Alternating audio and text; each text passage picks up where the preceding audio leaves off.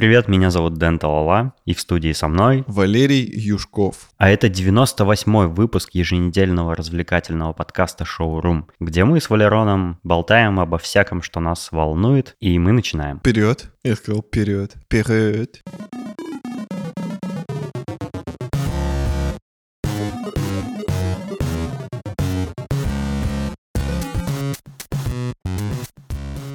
Мы недавно с тобой сходили в гости, а об этом мы расскажем чуть позже, в другой подкаст. И там нам пришлось представиться, кто мы такие, что за подкаст у нас, что такое шоурум. И у меня есть всегда какая-то заготовленная фраза, которой я коротко и лаконично стараюсь ответить, что у нас за подкаст. И со временем, там, ну, спустя, допустим, какие-нибудь 20-е выпуски, потом спустя 40-е, 60-е и так далее выпуски, эта фраза как-то немножко трансформируется, ну, исходя из того, как мы меняемся, как меняются темы, на которые мы говорим. И у нас появился новый отзыв от нашего постоянного слушателя и участника чата Мэг Гриба, который по-моему, отлично описывает, э, о чем наш подкаст сейчас. Давай озвучим его.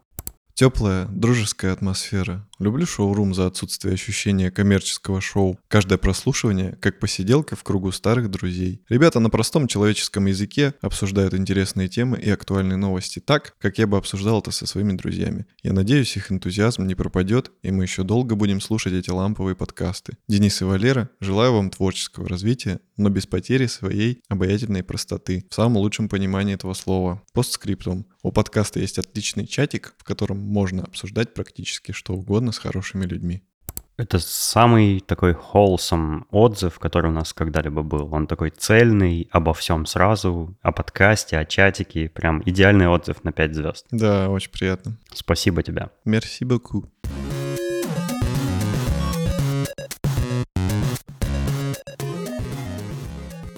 Ну и традиционно Валера приехал э, в мою студию с новым девайсом. Давай, рассказывай, делись.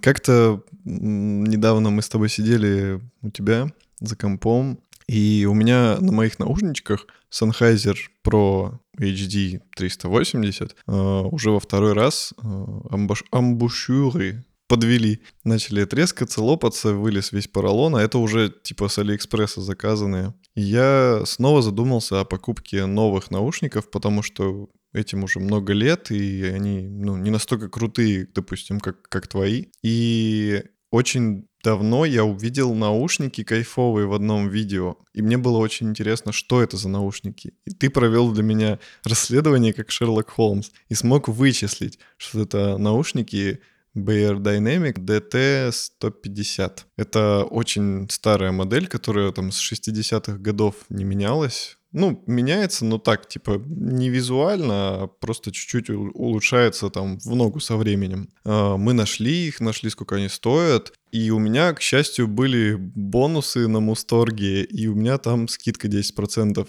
мы прикинули, и получилась такая сумма, что, ну, вообще грех не купить. И я загорелся, и на следующий же день пошел и купил эти наушники, и они потрясающие. Они очень олдскульно выглядят, прям такие м- все квадратненькие, шершавые. Они выглядят как наушники, которые используются в паре с каким-нибудь катушечным запи- э, записывать рекордером. Записывателем. Да, и что очень радует, то, что эти наушники, в отличие от всего, что сейчас производят и делают, выпущены и изготовлены в Германии. То есть это ну, довольно классно, я считаю. Фабрицирт in Deutschland. Да, это очень приятно, и, ну, у меня немножко скептическое было настрой, скептический настрой был, когда я их э, купил, потому что я все-таки думал, что по ощущениям они все равно будут, ну, как обычные наушники. Но когда я их достал, я понял, что кардинальная разница, потому что они ощущаются очень, как очень дорогой и качественный девайс. У них все такое, все движения отточенные, они все такие упругие, сбитые, ничего не, не хлябает, не скрипит, не хрустит. Они реально такие, как, как супер классный механизм, который просто веками оттачивался и типа доведен до идеала. Десятилетиями. Да, да, да. У них большие такие э, чашечки, в которые входят все ухо, то есть э, амбушюры кладутся на голову и не касаются уха, и э, очень необычное такое ощущение, ну, когда я попробовал их, что у тебя ухо под наушником, оно свободное, оно не касается ни корпуса, ничего, то есть прям ничто не задевает, и интересный эффект создается. Эм, такие амбушюры из дермантина, видимо, сделаны, э, которые хорошо сохраняют внутри бас и еще очень хорошо изолируют все внешние шумы. Это закрытые наушники, и, конечно, звучат они потрясающе. Прямо как надо, очень э, чисто, все звучит, различаются все отдельные инструменты, все частоты. Можно, например, слушать очень насыщенную инструментами музыку и обращать внимание на какие-нибудь очень тихие, отдельные э, фоновые какие-то звуки, инструменты, э, которые, ну, на обычных наушниках просто сольются воедино вместе со всей музыкой, а тут ты э, все слышишь отчетливо по отдельности, и это прямо кайф, конечно. И очень радует то, что все-таки эти наушники уже давно выпускаются, и я надеюсь, что они долго мне прослужат, и если что-то с ними даже и случится, то у этой прекрасной фирмы есть поддержка этих наушников. Абсолютно любую запчасть можно приобрести отдельно и поменять, если что-то вдруг произойдет. Ну, я очень сомневаюсь, что что-то произойдет, если я очень бережно обычно ко всему отношусь, поэтому я надеюсь, что все будет хорошо. Но они сделаны очень добротно, и мне кажется, что надо постараться, чтобы что-то плохое с ними замутить. Поздравляю тебя с приобретением. Спасибо, Хороший Димасон. профессиональный девайс. Да, я очень кайфую, очень. Кстати, я один раз, один день э, надел их, а потом э, через какое-то время начал делать уборку и вставил AirPods. И у меня просто такой был контраст. Ну, обычный AirPods, не про. Это просто как самые дешевые наушники там за 100 рублей в ларьке купленные по ощущениям было. Я прям такой, фу, господи, как мерзко. Единственное у них, ну не сказать, что это минус, особенность, им нужно очень много усиления. То есть, а, да, э... у них сопротивление 250 Ом аж. Это просто офигеть, я такого никогда не встречал. Да, и когда их подключаешь, допустим, в iPhone, то на максимальной громкости они выдают звук тише среднего. Да, им нужен отдельный предусилитель для наушников, ну или их нужно втыкать в аудиоинтерфейс какой-то или в какой-то, ну в какую-то профессиональную аппаратуру, потому что обычные консюмерские девайсы их не потянут. Ну, благо у меня для этого есть все условия, и на айфоне я не буду музыку через них слушать.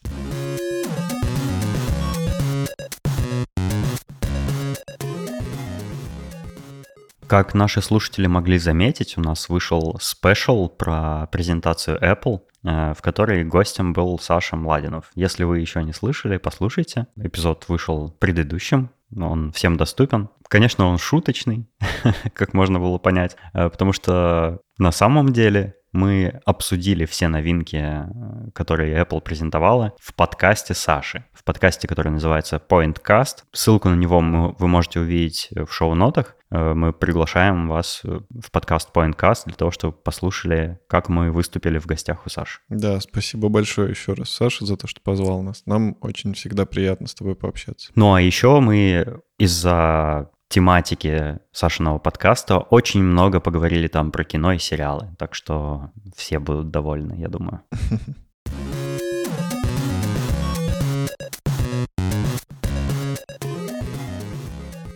Я хотел предупредить наших слушателей на всякий случай, что этот выпуск — это один из тех выпусков, от которых у вас может подгореть пердак. Потому что мы будем в этот раз высказывать снова мнение о всяких вещах, которые обычно вызывают такие поляризированные э, точки зрения. И обычно поклонники всяких этих вещей разделяются на несколько лагерей, которые очень рьяно отстаивают свою позицию. Но я хочу напомнить, что ваше мнение не обязательно должно совпадать с нашим, мы просто рассказываем свою точку зрения на разные вещи. И это нормально. Если вы хотите, э, мы горячо советуем вам заходить в наш чат э, в Телеграме, собака Шоурум Подкаст. Вы можете там поделиться своим иным мнением о, которых, о некоторых вещах, о которых мы сегодня будем говорить. В общем-то, недавно на днях прошла презентация, э, новая презентация Sony, в которой объявили цены на PlayStation 5. PlayStation 5 э, с диском Blu-ray, с приводом для дисков Blu-ray будет стоить 500 долларов, а цифровая версия без привода будет стоить 400 долларов. И это довольно интересно, потому что мы также знаем теперь цены на Xbox Series X и Series S, и э, старшая модель нового Xbox тоже стоит 500 долларов, но вот младшая стоит 300 долларов. Но при этом у Sony и у Microsoft совершенно разные два подхода к позиционированию младших, скажем так, моделей своих приставок. Отличие двух моделей PlayStation 5 лишь в том, что в одной версии есть привод для Blu-ray дисков, а в другой его нет. Технически по железу они абсолютно одинаковые. Кажется справедливым что ну, новая Next Gen консоль стоит 400 долларов. Это, ну, не так уж, я бы не сказал, что это прям сильно много. То есть, ну, нормальная, адекватная, обычная цена за Next Gen. При этом она мощная, она там умеет 4К, 120 FPS и всякое такое, что нам рекламировали. И ты как бы ничего не теряешь, отказываясь от привода для дисков. И более того, ну, кому он нужен в 2020 году? Ну, нафиг эти диски нужны, да? Все давно уже покупают цифровые версии игр, и вообще все прекрасно. И мне кажется, я не уверен, но мне кажется, что 100 долларов, которые ты платишь за просто привод для дисков, ну, казалось бы, какая-то неадекватно огромная цена, да, просто за дурацкий привод дисков. Нафиг, нафиг привод стоит 100 долларов, типа это очень много. Мне кажется, это специально сделано для того, чтобы продать больше digital-версий консоли. То есть Sony как бы подталкивает э, там покуп, ну, потенциальных потребителей нов, новой консоли э, на переход на digital-версию. И это прямо логично, это клево и все, ну, абсолютно, ну, адекватно. То есть хороший, прикольный подход. При этом Microsoft действует несколько иначе. Э, Xbox Series S не только не обладает приводом для дисков, но она еще и слабее по характеристикам. Несмотря на то, что она э, аж на 200 долларов дешевле, у нее чуть-чуть слабее железа. Она не умеет, например, 4К, она максимум умеет в 1440p. Это, к примеру, вот монитор, который у меня для ПК используется. То есть это такое нормальное, адекватное разрешение, на котором ну, с моей довольно устаревшей видеокартой я могу комфортно играть. Вот. При этом она на этом разрешении способна выдавать там 120 FPS, там действуют все те же технологии графики, там все, вообще, то есть они 200 долларов тебе позволяют сэкономить только на разрешении и на приводе. И это, ну, это совсем другой подход. Я вообще, конечно, согласен с теми, кто говорит, что, ну, выбор между этими двумя э, next-gen консолями очевиден, ну, потому что PlayStation как бы чуть-чуть дороже, но при этом ты не теряешь производительности нисколько, если выбираешь digital-версию. Там более интересные эксклюзивные игры, чем у Microsoft. Тут, ну, я признаю, да, это так. Но при этом, как бы, нам с тобой кажется абсолютно до лампочки, да, э, какая из консолей лучше, там, где эксклюзивные игры круче, потому что, походу, мы ни ту, ни другую консоль-то не собираемся покупать. Но мне все-таки больше нравится Xbox по одной неочевидной причине. Как мы знаем, Microsoft э, обещала делать э, эксклюзивы для этой консоли доступными в том числе и на ПК. И это очень круто, потому что на ПК недавно Microsoft э, сделала доступным свой Xbox Game Pass, который позволяет за какую-то небольшую подписку, там ежемесячную или годовую, э, иметь доступ к крутым играм вот AAA играм. И, по-моему, круто, что, ну вот у меня уже есть ПК, и у тебя уже есть ПК, да? Мы, мы из тех людей, которые вот ПК-геймеры, и нам доступны будут игры, которые работают на новом Xbox. Как хорошо, что у тебя есть бесперебойник. То есть это прикольно. Как бы консоли напрямую нас не касаются, но игры Xbox нам станут доступны. Там, например, Halo Infinite новый или там еще какие-нибудь, что там выходит, я уже не помню. Ну, все это мы сможем попробовать сами. Кстати, я в каком-то из выпусков, не помню, когда плойку, что ли, первый раз показали. Ну, неважно. Я как раз сказал, что было бы очень здорово, если бы и Xbox, и плойка, они, ну, свои игры предоставляли бы и на ПК. Ну, типа, ничего плохого в этом нет. Ты точно так же покупаешь игру. Но просто ты не покупаешь приставку. Ну, приставка — это единоразовый платеж, да? Ты купил и все. Угу. А игры люди будут покупать, покупать, покупать. Ну, это тоже заработок. А так, получается, ПКшники, ну, мы не играем на игры PlayStation. А так мы будем играть. То есть это дополнительные деньги для фирмы. Угу. И ничего плохого в этом нет. Ну, может быть, это как бы и всю вот эту войну там между ПК, там, Xbox, плойкой, Nintendo, оно бы все прекратило, если бы все игры были кроссплатформенными.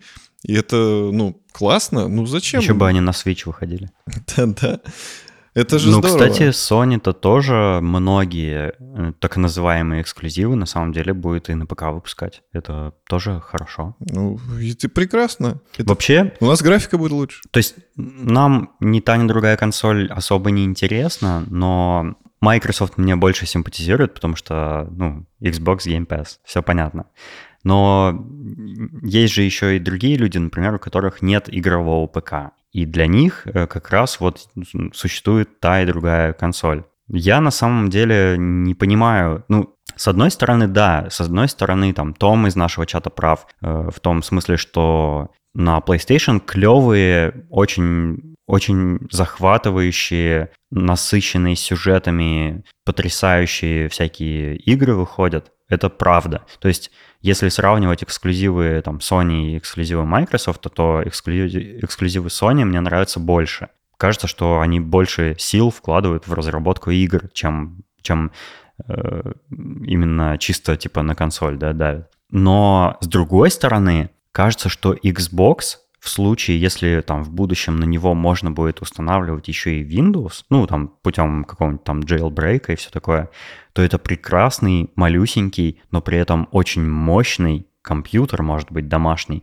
Ну, для людей, которым нужен просто такой компьютер, на котором можно там кинцо посмотреть, э, там веб побраузить и всякое такое. То есть это консоль с потенциалом, скажем так. И это интересно. Я бы хотел в Человека-паука поиграть и God of War Ragnarok. Хоть его и не показали, что там вообще будет, но типа я думаю, что будет круто, потому что прошлый был прикольный. Они наконец-то э, отошли от этого прям жесткого слэшера, где типа просто кроши всех, кроши всех. Здесь уже какая-то история, такая более какая-то повествовательная игра получается. Это я такое люблю. Ну, а еще для PlayStation анонсировали Гарри Поттера. Да, да, да, да, да, точно, ты прав, я совсем забыл. Это тоже очень прикольно, я бы тоже поиграл.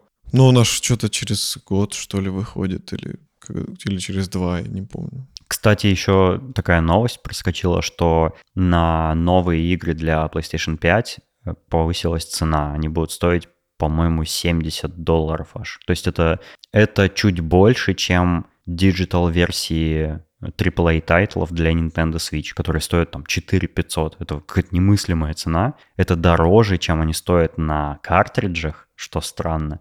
Но это особенности маркетинга в России конкретно. Но теперь э, для PlayStation 5 игры будут там по 4 800 стоить. И это охренеть как много. Это же, ну, офиген. То есть 10 э, игр для PlayStation 5 будут стоить как консоль. Жесть. Очень много. Ужас. Погоди, они будут стоить и в виде диска, и в цифровой версии одинаково? Mm, об этих подробностях я не в курсе, но я вот слышал Ребята, в чатике, циферку 70 в чатике напишите. Может, кто-то в курсе.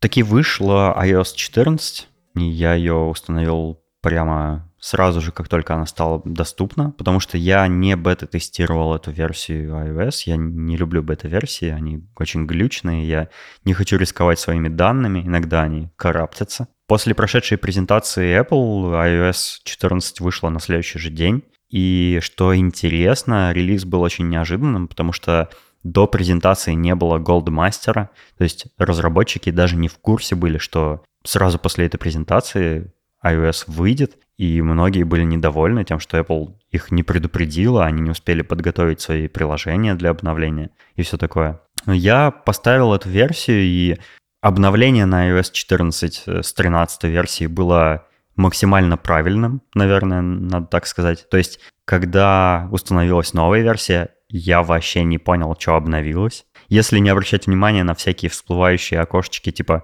вот что появилось новое, а просто сразу их закрывать, то кажется, что вообще ничего нового не появилось. Разве что кроме появившегося приложения «Перевод», довольно прикольного, мне нравится. Я удалил все остальные переводчики. Ну, иногда у меня бывает такое, что я встречаю где-то изредка какое-то незнакомое слово, и я, конечно, лезу его переводить сразу. Вот, это единственный кейс, когда я переводчик использую. Но Apple переводчик работает неплохо. Мне нравится его немного странноватый интерфейс. Он позволяет загружать словари э, для работы офлайн. Они довольно много весят, кстати. Например, английский и русский словари около 750 мегабайтов весят. Вот в остальном э, очень сложно было отыскать какие-то изменения. Я даже пошел на сайт Apple, чтобы посмотреть, собственно, а что нового в iOS 14 появилось, чтобы я это мог посмотреть уже, ну, живьем. И первым делом я, конечно, установил виджеты. Мне показалось, что виджеты, ну, в принципе, хорошая вещь, но какие-то они слегка бесполезные. Во-первых, пока что их не так уж и много, то есть большинство из них это нативные, ну, виджеты от нативных приложений Apple, там какие-нибудь напоминания, заметки, календарь, погода, акции, вот это вот музыка, всякие вот такие штучки, там активность. И они довольно большого размера, но при этом в них не так уж много полезной информации отображается.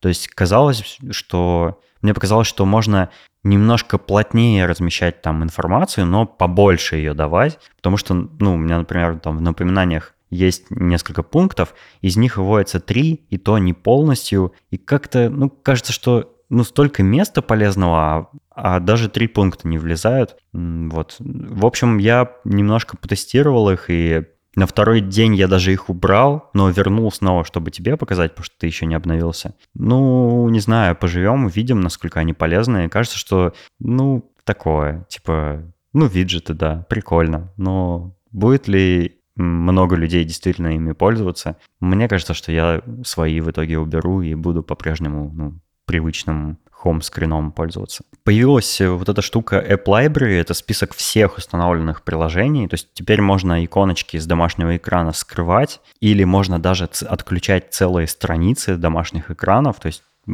они вообще не будут видны, но при этом, э, если вот направо посвайпать, там с, самого, с самой правой стороны будет дополнительный новый экран, который автоматически каталогизирует все приложения установленные. Я думаю, что, наверное, тебе будет это полезно, потому что у тебя очень много приложений, в отличие от меня. У меня два экрана сейчас пока что, и на втором экране у меня семь папок со всякими программами.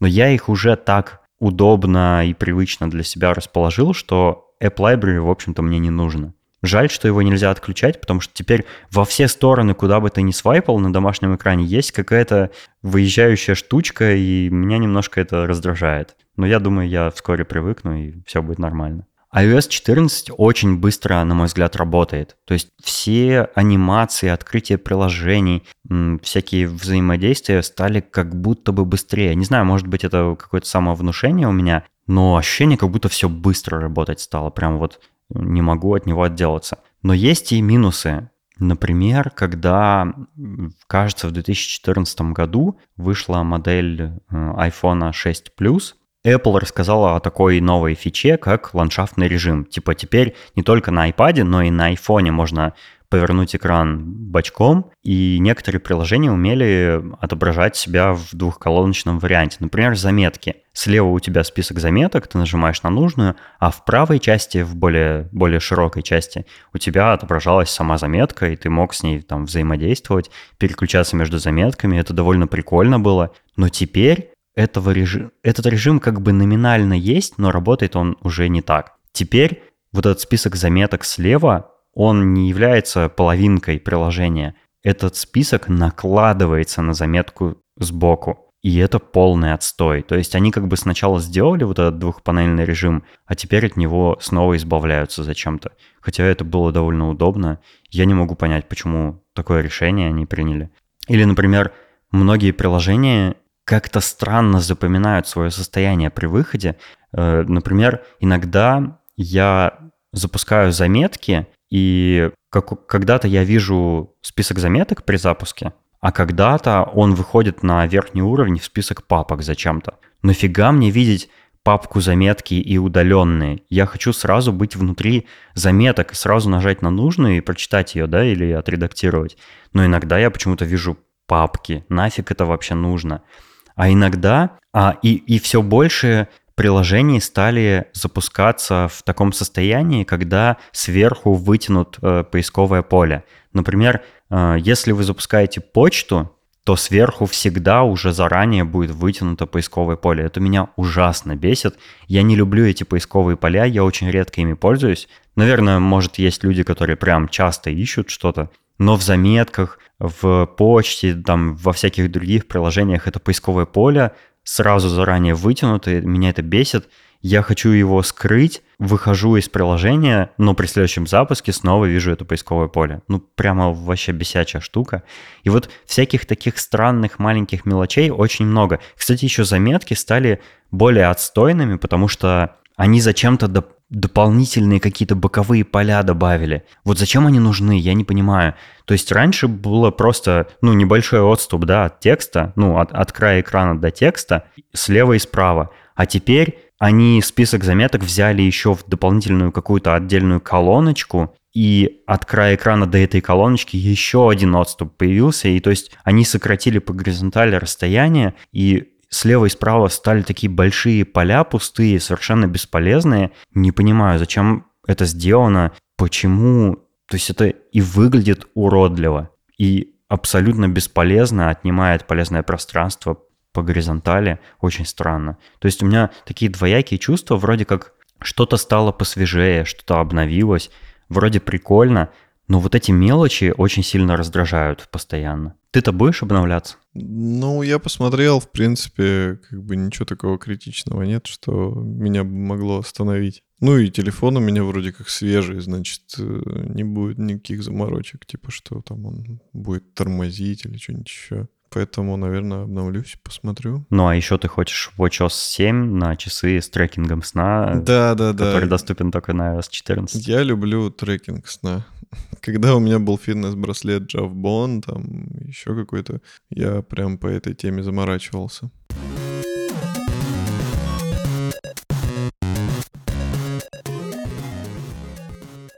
За прошедшую неделю было много всяких презентаций, и одна из них была, которую я смотрел, Oculus Connect. Э, Facebook показал новый э, шлем виртуальной реальности Quest 2 и рассказал, в общем-то, о планах и о всяких изменениях грядущих. Ох, и для меня это было, конечно, очень большим разочарованием, потому что, во-первых, больше не будет Oculus Rift, все, они перестают его развивать, перестают выпускать э, новые версии. Они не показали никакой новой версии и объявили о том, что Rift S — это, собственно, последняя версия из модели Rift. Теперь э, они... Ну, это было понятно заранее, что они концентрируют все свои силы на квесте. Они показали новый квест, который одни обзорщики...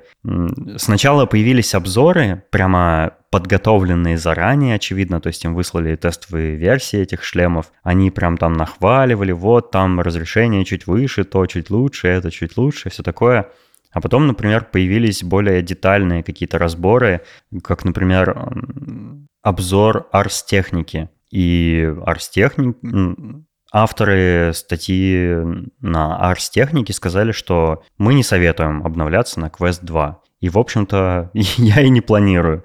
Потому что, с одной стороны, они что-то улучшили, но с другой испортили. Я хочу с тобой вот э, поговорить о изменениях в квесте и изменениях вообще в компании Oculus и в их шлемах, потому что они такие очень неоднозначные. Я почитал много всяких, и посмотрел много всяких обзоров, почитал обсуждение э, нового квеста и э, речи Джона Кармака э, на Reddit. Конечно, очень двоякие чувства у меня все это вызывает. Например, э, выяснилось, что панель для дисплея, которая используется в новом Quest 2, она, в общем-то, способна работать на 120 Гц. Вау, круто. Ну, то есть больше герцев — это очень хорошо. То есть можно своими глазами увидеть больше FPS в играх, теоретически. Но Oculus Quest второй версии по-прежнему работает на 72 Гц максимум. Они обещают, что в следующем году он сможет работать на 90 Гц, потому что панель это умеет, но пока что нет. И даже если ты подключаешь Quest 2 кабелем Oculus Link, то все равно максимум, который ты увидишь, это 72 Гц. То есть уже можно 120 теоретически. Пока что нет, и максимум мы увидим 90. Это странно. Ну почему? Во-вторых, э, внутри Quest 2 более крутой какой-то мобильный процессор, э, процессор Snapdragon XR2 используется, который гораздо более производительный, чем в первой модели и все такое, и все очень рады этому обновлению.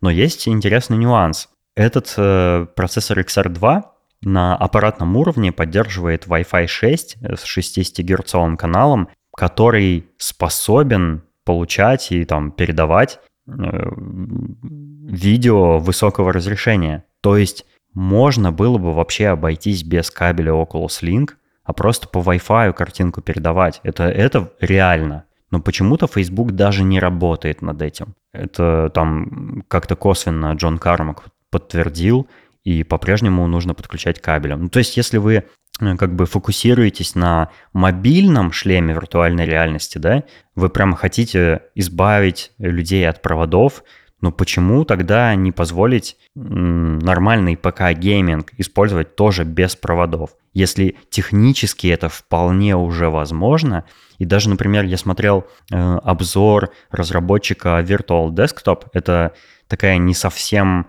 легальная программа, которая требует jailbreak Oculus или что-то там какого-то типа режима разработки, специ... который как-то специально включается, и вот можно через какие-то костыли, короче, играть в, в ПК-версии виртуальных вот этих игр на Oculus, э, на, на квесте первом и на втором тоже, типа вообще без провода и как бы без каких-либо задержек в прекрасном качестве. И даже в этом обзоре было сравнение типа игры через Virtual Desktop и по кабелю Oculus Link, и без кабеля картинка была лучше, что удивительно. А задержка была одинаковой. Это странно. То есть почему официально не позволить да, так делать? Какие-то странные решения Facebook принимает. Они, например, также убрали с Quest 2 регулировку межзрачкового расстояния, вот это IPD значение, когда ты мог под свое зрение адаптировать ну, оптику устройства. Например, на Rift S это вообще делается исключительно софтверно, и это полный отстой. А на квесте первом это можно было сделать таким аналоговым регулятором, который прямо физически раздвигал э, линзы. Это все еще можно делать на квесте 2, но для этого нужно прямо снять его с головы и подвигать линзы физически руками. И пока ты их ну, двигаешь, ты не видишь, собственно, картинку. Тебе нужно подвигать, надеть, посмотреть, снять, снова подвигать, снова надеть. И вот так как бы э, подстроить. Почему они убрали физическую регулировку вот этим ползуночком, э, который ты мог двигать, вот как на первой модели, да, прямо э, видя картинку в реал-тайме, да, и, собственно, это единственный способ, ну, настроить удобным образом это расстояние.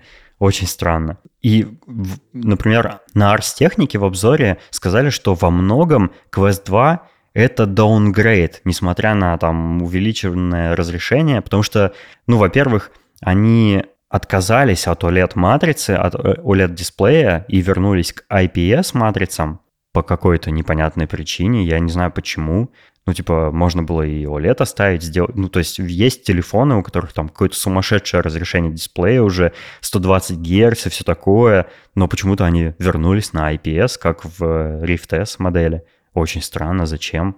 То есть у OLED есть э, пара, интерес, ну, пара вообще офигенных преимуществ. Во-первых, очень максимально глубокий черный цвет, потому что пиксели выключаются, когда черный цвет. То есть э, сниженное энергопотребление, глубокий черный цвет, ну, это прямо IPS-матрицы никогда такого не достигнут. это невероятная степень контраста, ну, опять же, как следствие, да, но почему-то опять IPS в этом шлеме. Странно. И еще они написали, что их новые контроллеры Oculus Touch, которые, в общем-то, довольно удобные, да, в них нет там трекинга каждого пальца, допустим, но в целом, как базовые контроллеры для виртуальной реальности, они вполне нормальные. И на презентации э, Facebook сказал, что мы сделали эти контроллеры еще более удобными. Как они это сделали? Они площадочку, на, которых, на которой находятся кнопки, которые ты нажимаешь больш, большим пальцем, увеличили и сделали круглой вместо вот особой формы, которая есть сейчас. И обзорщики Ars техники сказали, что это менее удобно во-первых. Во-вторых, э, вот этот шершавый, слегка матовый пластик они заменили на более гладкий, от чего контроллеры стали чуть-чуть тяжелее и хуже держаться в руках. То есть более гладкий пластик легче выскальзывает из рук, ну, судя по, если верить словам обзорщиков. Во-вторых, они сказали, что, э, ну, как, типа, крутое изменение этих контроллеров, они сказали, что теперь они работают чуть ли там не в 4 раза дольше на одной батарейке. И это очень круто, казалось бы. Но как они этого достигли? Они уменьшили частоту мерцания инфракрасных датчиков вот в этих ободках контроллеров. Ну и да, то есть так как датчики теперь реже мерцают, то есть реже горят, они используют меньше энергии батарейки. Но от этого пострадал трекинг. То есть трекинг стал менее точным, чаще стал сбиваться, терять руки. И это так себе, конечно, изменение. Уж, по-моему, уж лучше почаще батарейки менять, там, не знаю, даже перед каждой игрой, ну, там, заряжать до аккумуляторы после, после каждого сеанса использования, но при этом э, твои там руки виртуальные будут точнее отслеживаться. Нафига это было делать? С другой стороны, ну, в Oculus Quest и первом, и втором, особенно во втором, э, стало более точное отслеживание рук, твоих настоящих мясных рук. И это, конечно, круто, ну, прикольно, то есть контроллеры, в принципе, не всегда можно использовать, и батарейка не будет в них садиться. Еще одна из деталей, которую можно рассмотреть как downgrade, это ремешок, который удерживает э, шлем на голове. У первой модели Oculus Quest он сделан из такого гнущегося пластика, и он хорошо поддерживается на затылке. То есть там есть такая специальная часть, которая закрепляет его и держится за затылок. В новой модели дефолтный ремешок, который идет с квестом, он сделан, он тряпичный, и он менее удобно держится на голове, судя по отзывам. Он соскальзывает, его нужно туже затягивать, чтобы ну, шлем не болтался на башке. Но есть как бы опция проапгрейдить его теперь. Можно э, купить похожий э, такой специальный более ну, пластиковый э, ремешок, не знаю, как это назвать, держатель э, за, за какие-то дополнительные деньги. И он работает похожим образом на, как, как у Rift S. Он затягивается такой крутилочкой, то есть это прикольная штука, но он стоит прям прилично. Я точно не могу сейчас сказать, у этого дополнительного, типа, элитной версии вот этого ремешка есть еще версия со встроенным аккумулятором, которая якобы вдвое увеличивает работоспособность шлема, ну, э, самостоятельно. И этот элитный ремешок с аккумулятором стоит аж 130 долларов. Это довольно много, потому что цену на, на Quest 2 они снизили, то есть он стал дешевле, он, по-моему, 300 долларов теперь стоит, но при этом Э, с нормальным ремешком он стоит э, дороже, а с ремешком с аккумулятором он стоит аж 430 долларов. Ну, это дофига. Я смотрел э, речь Джона Кармака, и я не знаю, может быть, это чисто у меня такое ощущение, но мне кажется, что он немного жалеет о том, что Facebook купил Oculus, потому что, ну, теперь он не может только заниматься продвижением крутых виртуальных технологий. Теперь ему нужно участвовать во всей этой фигне с маркетингом, с фейсбуковскими планами, ну, как, как продвигать эти шлемы виртуальной реальности. И что мы в итоге имеем? На Reddit я встретил интересную такое как бы хронологию событий. э, я вот предлагаю над ней задуматься. Во-первых, Oculus после покупки Oculus Facebook из компании массово уходят многие специалисты. Oculus выпускает модель Rift S. Потом Rift S прекращает получать какие-либо обновления, и все э, идет к тому, что его прекратят поддерживать. Oculus меняет свое название на Facebook Reality Labs. От моделей Rift окончательно отказываются. Все, многие игры, которые э, разрабатывались для игры на ПК через Oculus, прекращают разработку или переходят на какие-то другие платформы, например, в Steam VR, как Medal of Honor, например, перешла. И по сути, что делает Facebook, это обновляет процессор, экранчик и продолжает делать какие-то ну, мобильные версии шлемов виртуальной реальности. Мне кажется, следующим логичным шагом будет, что Facebook скажет, мы решили сделать experience VR Experience нашим пользователям еще более удобным, и теперь мы продаем пластиковую коробочку, в которую вы вставляете свой смартфон, и смотрите, как удобно. На самом деле шлем виртуальной реальности уже практически у вас есть. Осталось только коробочку э, купить. И в итоге вот типа шлемы виртуальной реальности в итоге стремятся к вот этой фигне с Алиэкспресса, да, который на самом деле просто чехол для телефона, который ты прикладываешь к глазам. Ну, блин, ну что за бред? Мне так это не нравится. У знаменитого обзорщика Маркиса Браунли вышло 15-минутное интервью с Марком Цукербергом. И этот рептилоид рассказывал там о всяких планах, что они собираются делать, об общем таком как бы видении э, виртуальной реальности и что будет в будущем. Я когда посмотрел это, мне показалось, что Цукерберг окончательно как бы оторвался от, от реального мира, от того, что нужно людям, и улетел куда-то в дальний космос, потому что он там говорит о таких вещах, и, в общем-то, на Oculus Connect показывали какие-то такие вещи, что вот у нас Infinity Office, вот это они представили, вроде как через который ты можешь работать, да, э, коллаборативно с другими людьми в виртуальной реальности вот мы то сделаем, а в будущем будут какие-то такие очки, которые ты как бы наденешь и будешь видеть виртуальную реальность, при этом они будут выглядеть когда-нибудь как просто обычные очки, а не огромный девайс, да, и когда-нибудь мы сможем э, чувствовать, осязать предметы вокруг, себе, вокруг себя, и вообще, ну, то есть как, какие-то такие фантазии рассказывают, которые никакого отношения к реальности не имеют. Этих девайсов по-прежнему нет, их невозможно купить,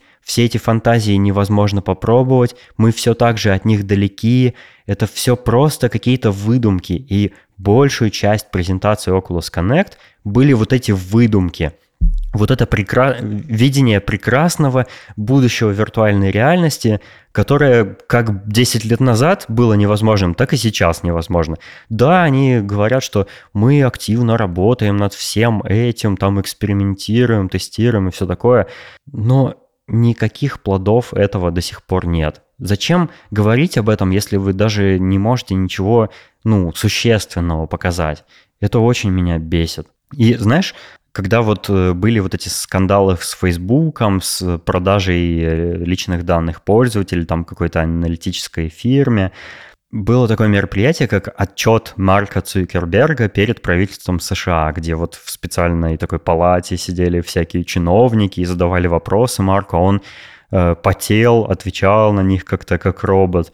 И многие тогда говорили, что ой, бедняга, он же интроверт, ему так некомфортно общаться с, с людьми и выступать на публике. Какой же он несчастный, посмотрите, как он волнуется. Я не понимаю, почему его так защищают, потому что, мне кажется, лучше бы он буквально публично обосрался физически перед всем этим там сенатом, перед всем миром, может быть, хоть это бы его заставило спуститься с небес на землю и задуматься, а что хотят геймеры, что хотят те, для кого делаются шлемы виртуальной реальности.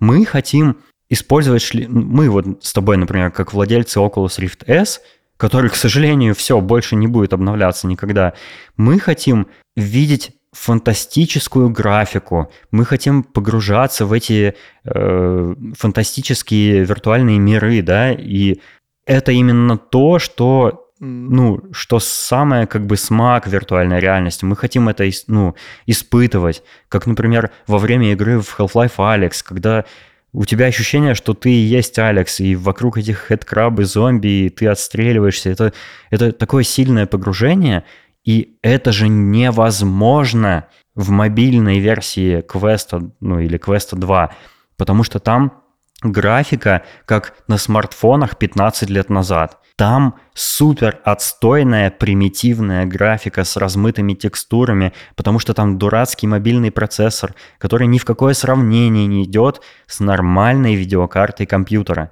Мы хотим классную графику. Понятно, что да, графика это одна из частей игр, там важно э, какой геймплей, насколько это все азартно, насколько тебя захватывает, да, игра.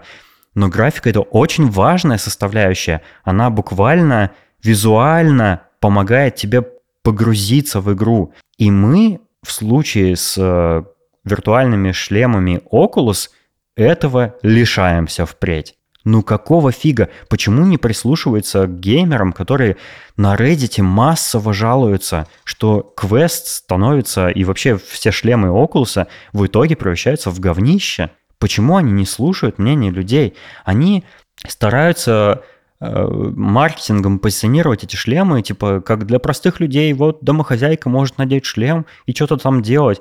Нет, это не виртуальная реальность, это не для простых людей. Мои родители не смогут этим пользоваться. Зачем вы на них ориентируетесь? Что за бред? Зачем это делать? Они как будто вообще не понимают, кто их аудитория. Потому что на самом деле их аудитория – это их инвесторы. Им вообще плевать, что там думают их пользователи. Судя по всем изменениям во все продукты э, Фейсбука, которые они вносят, им плевать, что думают люди. Люди хотят хронологическую ленту в Инстаграме, хер вам. Вот вам тонна рекомендаций и еще три тонны рекламы.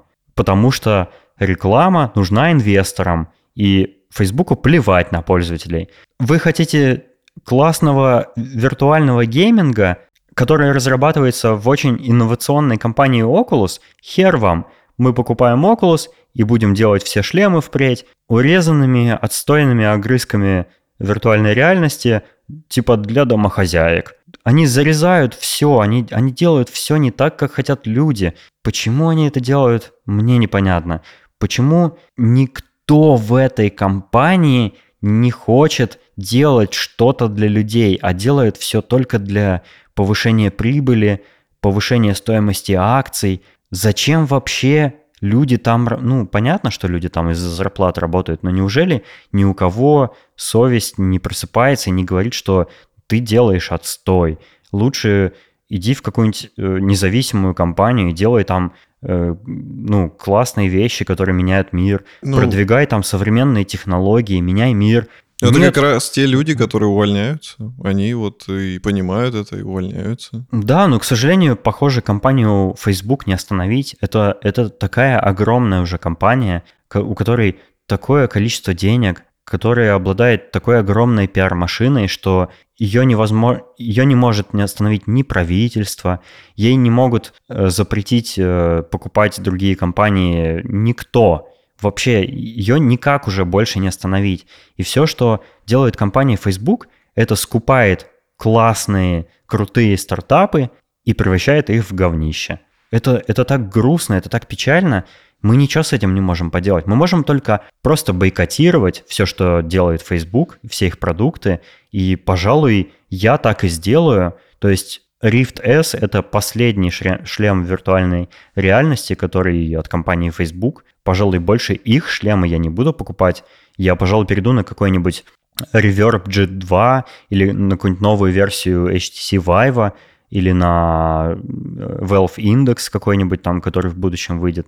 Потому что это шлемы виртуальной реальности, которые делаются для геймеров, геймерскими компаниями, ну, относительно, ну, например, Valve. Valve — это геймерская компания, которая знает, как нужно делать шлем виртуальной реальности. И, ну, насколько я в курсе, сейчас Valve Index это один из лучших шлемов, потому что он и по тех характеристикам классный, и в нем можно испытать крутую графику, и он нормальный шлем, который подключается, блин, проводом к видеокарте, выдает нормальную картинку и все такое, то, что нам и нужно, чего нам и хочется, а не вот эта вот фигня, типа которая работает без проводов, но в ней вы можете играть там в какой-нибудь Angry Birds, да, ну нахрена это нужно? Я хочу провести параллель в этом месте. Это э, похоже на приставки и ПК.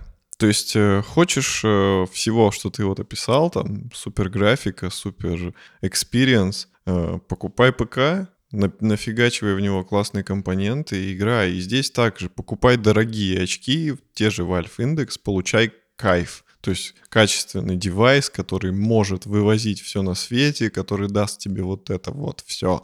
А хочешь быть домохозяйкой, вот покупай плойку, там ничего не надо делать, воткнул, воткнул в телевизор, Уп, джойстик, ти ти ти ти ти ти ти я играю в игрушечку. Ну, типа, вот это, ну, это для разных людей, да, но знаю, единственная разница, что плойка все-таки ну и Xbox это все-таки для геймеров, это не для домохозяек. А, очки делать для домохозяек или там для людей старшего поколения, ну это реально тупо, потому что им это не нужно, им это не нужно. Это поколение, ему это не интересно, там единицам это надо. Ну, ни одна женщина, ни один мужчина, э, там, не знаю, после 50, после 60, чё, какие очки, да пошли вы, вы...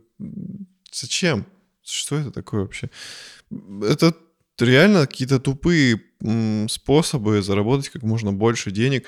Ну и, к сожалению, да, нас вынуждают переходить на более дорогие девайсы для сохранения вот этого потрясающего experience а от настоящего VR, от качественного. Тут э, еще как бы последнюю каплю добавил э, во все эти мои душевные стенания Григорий Бакунов, Бобук из подкаста T. Он, э, он э, директор по развитию технологий в Яндексе, но он э, как бы он высказал свое личное мнение, не мнение Яндекса, конечно же.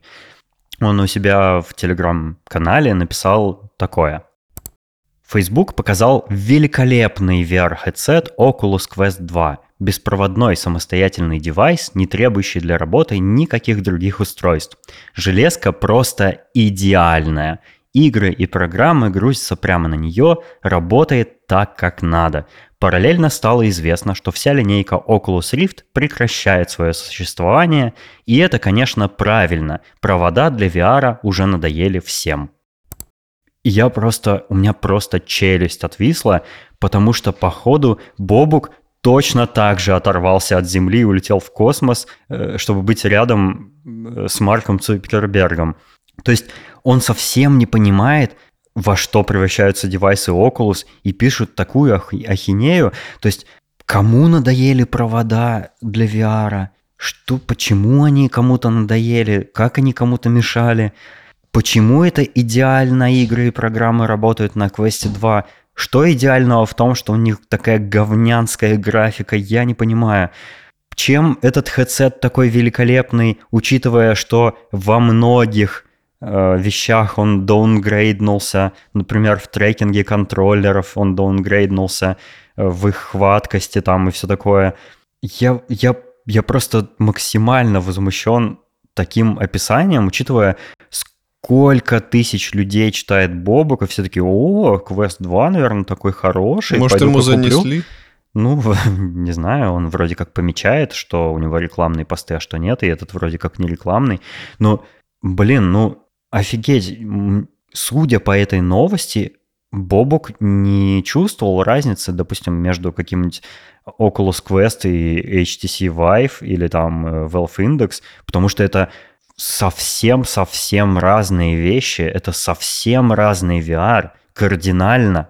Почему Quest 2 такой замечательный, идеальный, великолепный девайс у меня не укладывается в голове, потому что в моей картине мира это наоборот максимально отстойный девайс. Это просто, просто нонсенс какой-то. Да, действительно, очень странно.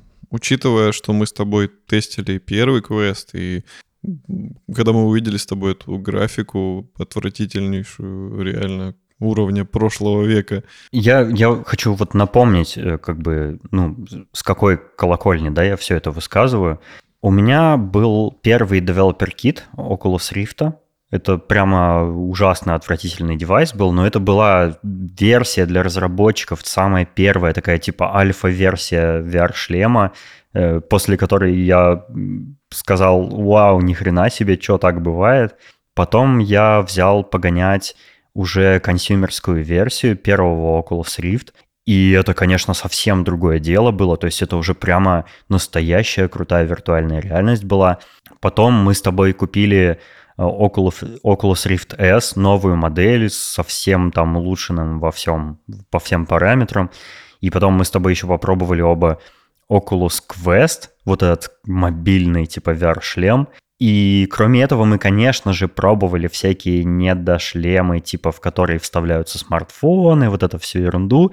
И я пробовал еще другие шлемы виртуальной реальности. Я, к сожалению, не помню, какие модели, но я их пробовал типа где-то э, там в офисе Яндекса у нас там какие-то были типа аттракционы на корпоративах, где можно было попробовать VR. И где-то еще там у кого-то я пробовал шлемы другие. И я могу сказать, что ну вот, учитывая весь этот опыт, да, который я испытал от разных моделей, что Oculus Quest — это очень-очень близко скорее к шлему виртуальной реальности, в который смартфоны вставляются, чем к шлему виртуальности, э, виртуальной реальности, которые подключаются к видеокарте ПК. Это прямо небо и земля. И, и, с другой стороны, Учитывая, что Facebook как бы все еще как бы позволяет подключить Quest 2 кабелем к видеокарте, да, они, они как бы не забросили полностью эту идею, да, ПК-гейминга виртуального, но он настолько сильно проигрывает другим шлемам, которые все время подключены к видеокарте, да, которые передают изображение там без сильного сжатия. Ну, я надеюсь, слушатели наши поняли все мое возмущение и смогут его прочувствовать. Ой, я прочувствовал, я сам очень расстроился. Это прям грустная новость. Я когда узнал, что S все, до свидания, и, и, и наши, и следующего не будет, я прям очень расстроился, потому что ну, блин, это очень классный девайс. Я к нему вообще никаких претензий не испытываю. И очень такой можно сказать, незаметный аспект, но я его упомяну. Квест очень тяжелый. Он Кстати, супер да, да, тяжелый. тяжелый. И шея нереально устает уже там после 10-15 минут. Rift S при всем при этом очень легкий. Он просто как пушиночка по сравнению с квестом. И провод, ну, во-первых, вот меня он не напрягает. Я единственное, когда в Алекс играю в какой-то напряженный момент, допустим, и много-много врагов, я сильно верчусь, или роборекол, да, я могу там иногда его ну, ногой задеть, запнуться, но для таких целей на Алиэкспрессе продаются замечательные подвесы, которые вы прикручиваете к потолку, и у вас провод всегда над головой, они его очень gently регулируют, very affordable price у него. И, короче, очень классные подвесы. Я планирую их когда-нибудь заказать.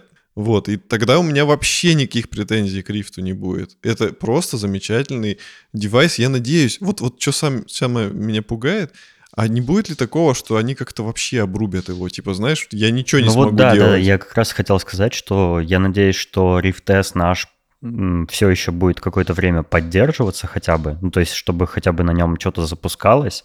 По крайней мере, вроде как через Steam VR это все будет продолжать работать. А, ну и до того момента, когда мы решим проапгрейдиться на какой-нибудь VR-шлем следующий не от компании Facebook, мы сможем нашими S пользоваться.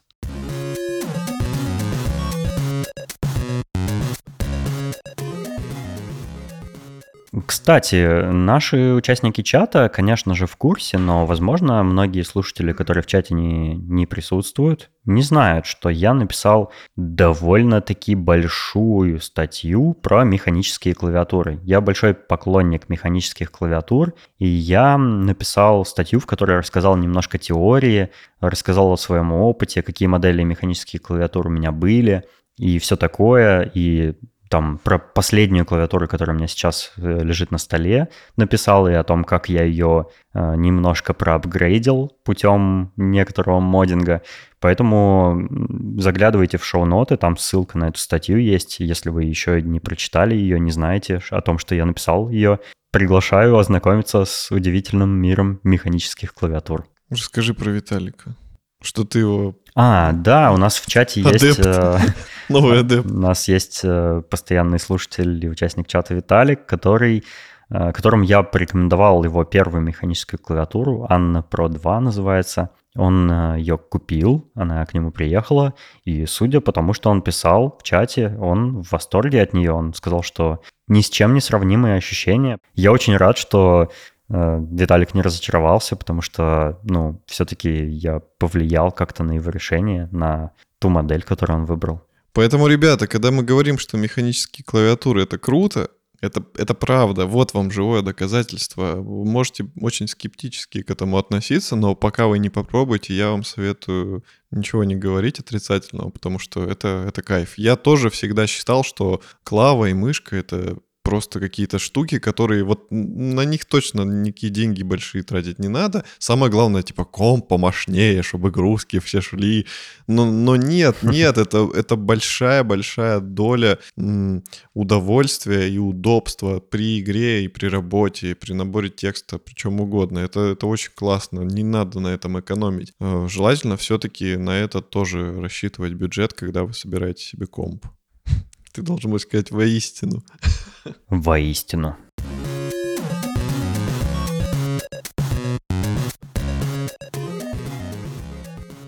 Мы в очередной раз хотим выразить огромную благодарность нашим дорогим слушателям. Вот они, слева направо. Саша Младинов, Марат Сайтаков, Петр Филимонов, Аида Садыкова, Саша Бизиков, Салават Абдулин и наш новый дорогой слушатель Александр Скурихин. Мы рады тебя приветствовать в нашем уютненьком патреончике, где мы выкладываем всякие классные видосики, фоточки, информации, спойлеры и всяческие приятненькие штучечки. Ну, а также заходите в наш чат, мы всегда вам рады. Мы хотим общаться с нашими слушателями, потому что Просто потому что мы всегда будем рады пообщаться с нашими слушателями. Так что добро пожаловать. Ну, ты смешно сказал. А на этом все. До следующего выпуска. Всего вам добренького. Пока. Знаешь приколюху, короче? Есть русский э, этот Вин Дизель и русский Пол Уокер. Короче, я вообще угорел. Я там одного блогера смотрел. Сейчас, короче, все хайпуют на них. Есть чувак, который при определенном ракурсе чем-то похож на Вина Дизеля. Он еще рожу такую делает. Но он ниже, и он не качок. Он просто обычный какой-то охранник. Фу, он не богатый, не качок. Есть чувак, который похож на Пола Уокера, тоже из «Форсажа» этого блондина. Он тоже какой-то дрищ, но, но лицом прям, ну, довольно много сходство. И сейчас их все приглашают, типа, русский Вин Дизель, там, русский Пол Уокер, и на этом хайпят видосы всякие Просто авто... потому что они похожи? Да, да, да. У них Инстаграм, их приглашают на мероприятия, типа, они там выходят из машины, там, что-то позируют, там, сценки разыгрывают из форсажей. Это такой вообще фиаско. Зачем это все? Ну, это так тупо. Это как конкурсы там двойников Пугачевой. Ты столько много всяких штук рассказываешь, связанных с автомобильной темой. Почему не в своем подкасте? Я не понимаю. Мне лень. Мне нужен человек, который будет все за меня делать, и я буду только говорить в микрофон. Я. Я не хочу тебя эксплуатировать, поэтому и ничего не Кто делаю. может стать президентом? Я. Я.